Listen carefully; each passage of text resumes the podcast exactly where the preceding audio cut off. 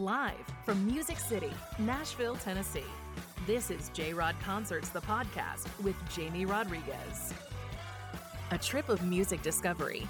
Jamie is picking people he thinks you'll really like musicians, artists, producers, and everyone involved in the world of music. Here's your host, Jamie Rodriguez. Hi, welcome to J Rod Concerts, the podcast. Hello to all the listeners out there in the internet burst. Thank you for tuning in. And I'm gonna jump right to it because we have a really exciting ensemble today as guests, guys. And for all you alternative rock crowd, we have an incredible one. We're talking about the Heavy Hours.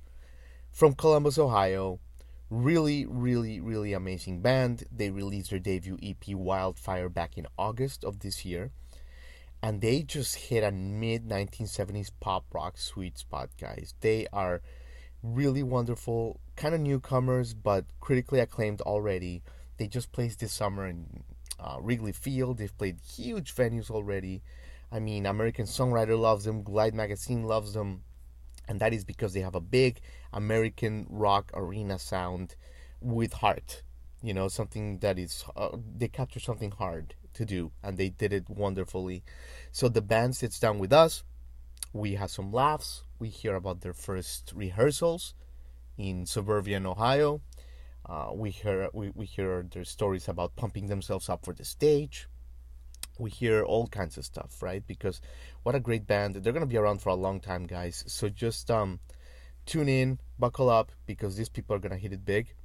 Their uh, EP Wildfire, by the way, was produced by Simone Felice, who did the Lumineers, Matt Mason, and the Avett Brothers, and they've written songs with people like Dan Auerbach as well.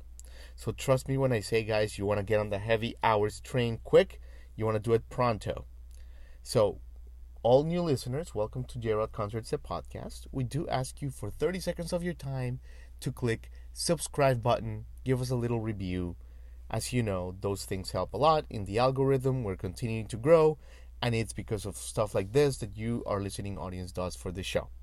Without further ado, guys, let me take you to a great chat with the Heavy Hours on J Rod Concerts, the podcast.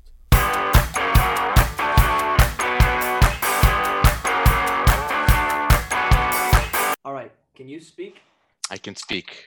Okay, you, we can hear you. Awesome. Look at you guys. Look at what is going on in our show today. Awesome to have you guys. Thank you. Absolutely. You know, when a band comes in, like, you know, with such great sound, like like the, the one that you guys have, you know, we, we just get charged up, guys. That's what we live for. So we're thrilled to have you guys, the heavy hours. Of course, Michael, AJ, Jonathan. Uh, it's who's not joining us? Uh, Flint, our drummer, he's in uh, Nashville right now. Flint is here where we're recording from in Nashville. But but welcome, guys. And uh, you guys just released a kick-ass EP, of course, Wildfire, out now wherever you consume your music. But uh, yeah, guys, welcome to the show. Thank you. Thank you. Thanks for having us. We're excited. Absolutely, absolutely. So, guys, let me start with this. You know, on research, you know, just looking at the stuff and like your live performances just this past summer and and and just from before, you guys have a great blend of like energy, but at the same time mindfulness. So, you know, when I was thinking about this, and, and maybe let me ask Michael this, right? Like, what is your pre show ritual to get to this stage? Because I remember one time, like, for example, I I, I was in uh, Nassau and I, and I was like, next to Green Day when they were doing it and they started beating each other up before they hit the stage. What is what is like your ritual to get to that state? Oh man, that's a that's a good question. I think lately we've been trying to honestly like have a pre-show ritual just so we can like do the same thing before every show have some consistency. Um you know because we want to go out there and and you know give our best every night and not have any bad nights or anything like that. So having consistency and like everything we do is is good but uh that's been a relatively new thing you know. I think before a pre-show ritual was like me and maybe some of the other guys just like being nervous for a show but I think that that's that's uh, gone away a little bit, and now we just try to kind of hang out and and calm each other down and just be excited for the moment. You know, just like really be looking forward to going out there and playing on stage. Our pre-show ritual right now is a lot like uh, what happens before you leave on a family vacation. It's like, did everybody go to the bathroom? go to the bathroom one more time, and then we can do it. Oh my god, I love that. I love that, guys. And um, but the nerves never go away, right? Like you hear some of these legendary acts saying that they never go away. You just learn how to like dance with them. Yeah, yeah, I, would say yeah. They the nerves, the excitement, it never definitely never goes away. I think if they ever did, that would be that would probably be a problem.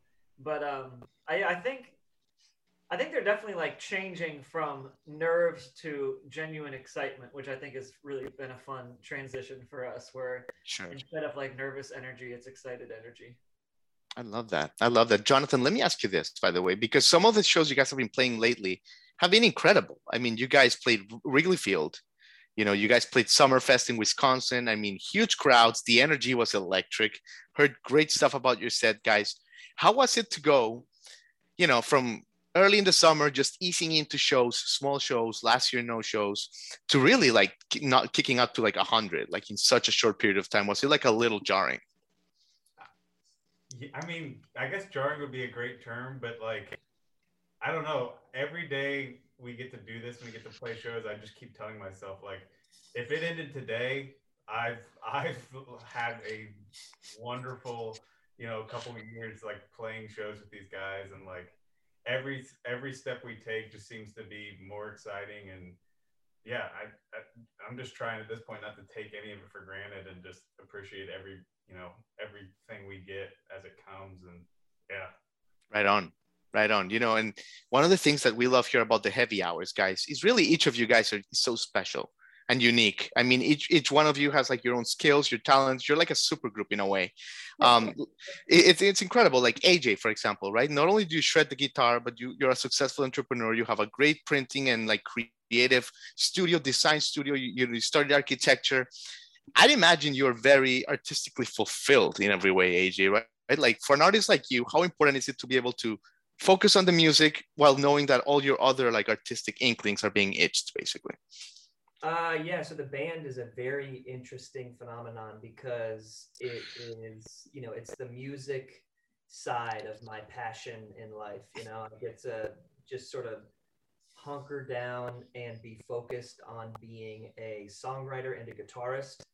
And um, what's kind of cool for me is that we have hired um, photographers and designers and artists to help uh, spend their efforts on our album art and our uh, visual image. And so it's actually been sort of a relief. And also, it's been very cool to see other artists do for our band what I've done in the past for, for other bands. Um, it's cool to be on this side of the equation. Yeah. Yeah, absolutely. Absolutely. And uh, yeah, for sure. And Michael, you know, that's a great point that AJ is bringing. But, you know, listening to the new EP, I mean, the songwriting just gets to you, Michael. It's just like really like to the chest. I mean, like, for example, in Desperate Days, the fact that you can say something like, when you're here in the morning light, it gets us through the night, desperate days, but it feels so wrong. Lord, when the feeling is gone, how can we carry on? Like this, this shit is just bananas, Michael. Like it's unbelievable. Do you walk around with like a notepad? Do you walk around with some sort of diary, like writing down poetry, which which this is in essence, keeping track of your thoughts, you know, like the poems in a journal? Oh man. Um, you know, I I wish it was that that organized, you know, and then like I walked around like this deep thinking person, but um I think it's more spontaneous than that. Like I think in a in a very like 21st century way, like I have my my notepad thing on my phone that I'll uh that I'll like type out things that come to me or song ideas or whatever. But um yeah, it's just usually weird, you know, like I think songs and ideas and lyrics always like hit us three because we all we all write the songs like at the weirdest times, you know, like when we're not trying to write a song or like I've gotten texts from AJ and John, you know, at like two in the morning, like, oh, this melody just popped into my head. Take a listen to this. And it's like some like terrible voice memo with like horrible quality at 2 a.m. And I'm like, there's something there. That's really cool. So I think like yeah, it's it's it's more of a spontaneous thing that just kind of comes and you don't really know when it's gonna strike you again.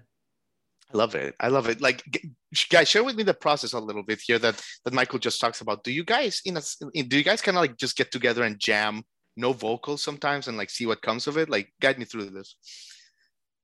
Yeah, whenever we are, whenever we're, you know, jamming or whenever we're uh, working through something that's sort of half baked, whenever we're going through a song idea, um, we don't ever have organized, you know, the lyrics come last, but what comes first is sort of this like word salad or sort of like inaudible chanting. You know, like Yeah. we, we are very focused on vocal melodies. We love Mm. those.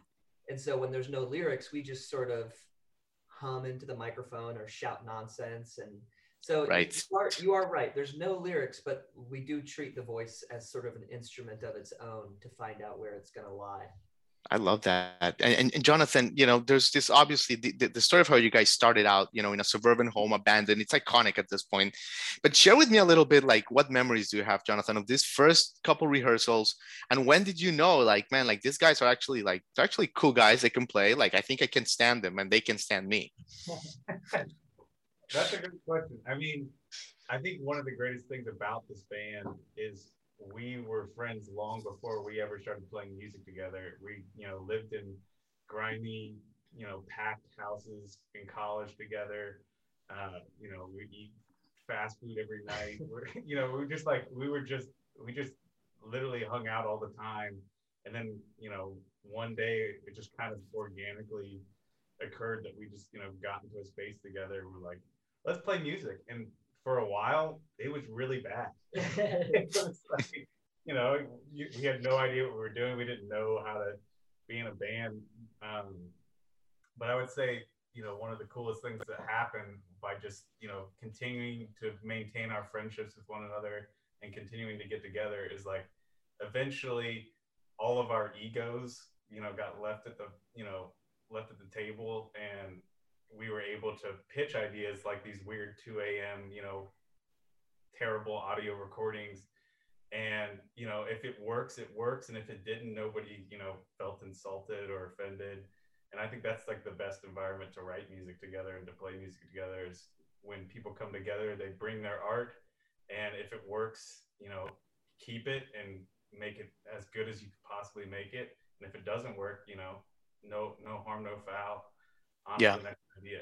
So it's amazing you're saying this, Jonathan, because like looking at you guys live, you know, just the way you guys communicate on stage is almost non-verbal, and it's, it's like it's like you guys understand each other's language, you know, in a way.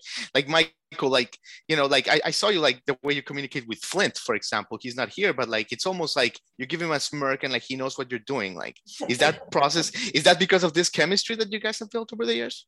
Yeah, I think so for sure. You know, we've always, um, you know, tried to be friends first and like really put an emphasis on just like honestly just being as good as we can to each other and you know being there for each other outside of music and just being good friends and you know there for each other's families and stuff like that. So we just I think that was just a big emphasis. We didn't want to like feel like we were a band just like mismatched together just for the point of playing music that we really wanted to emphasize the friendship thing and we also just you know i think we take it seriously and we have um, just put a big another really big emphasis on like we want to try to be as good of a band as we possibly can. Like we we love the the practice part of being in a band. We love like working through songs and the hard part the non-glamorous part just because you know if people are going to come out and pay to see us play music we want to make sure that we have the the best product we can for them we want to make sure they don't waste their money we want to we just want to put on a really really good live show so we just have practice a lot and i think that kind of pays off Yeah, and you guys sure as heck is, are doing that. And then, you know, AJ, talk to me about the Dua Lipa cover as well, because talking about quality, hardcore. First of all, I mean, you guys spend a lot of time here in Nashville, and you know, sometimes covers are like frowned upon in this town. But what you guys did is like you really reinvented it and like took it to another level. Where like, just tell me a little bit about like when you guys like first approached this idea. Was any of you like, are we is is this risky? And like how it kind of developed into a really great thing that you guys did here. Uh, yeah, so it's funny because over the past few years, our friends uh, have always asked us to cover a pop song. They've always asked us, like, oh my gosh, you should try your guys' hand at Taylor Swift or uh, Dua Lipa, stuff like that. And finally, our manager joined that uh, bandwagon, and he was like, "I think you guys should give it a try." And so we went up to Woodstock, New York, and we recorded with Simone Felice, who um, and David Baron, um, the, the two guys that produced our EP and our record. Um, and we just sort of turned this pop song with a thousand layers into guitar, vocals, and a little bit of synth. And it was, I really enjoyed, I think we all really enjoyed taking this super produced uh, song and making it our own style. Yeah, you certainly did that. certainly did that. Guys, you guys have been so good with your time. Thank you. I do want to ask you about Ohio, just the Buckeye State in general, because I love Ohio. I used to spend a lot of time there because my ex-wife, sorry, my ex-wife is um was from Ohio, is from Ohio. So I used to go to, to a lot to like Youngstown area and all that. I loved it. Loved um, you know, the whole culture, the people like yourselves, and the music really is like an underrated like musical. I mean, the Pretenders, the Black Keys, you guys now are coming out of it. Can you just like tell us a little bit about what makes Ohio music so special? Because it's really special. It's really unique. I don't know if I had if I had to put my finger on it, I would say in Ohio, there's nothing stopping you from creating a band and uh, making music. I mean, you know, it's not expensive to live here. Uh, there's no shortage of garages to practice in. there's parking on the street. Right. Uh, you know, there's the, the Craigslist out here is very very deep and wide with music.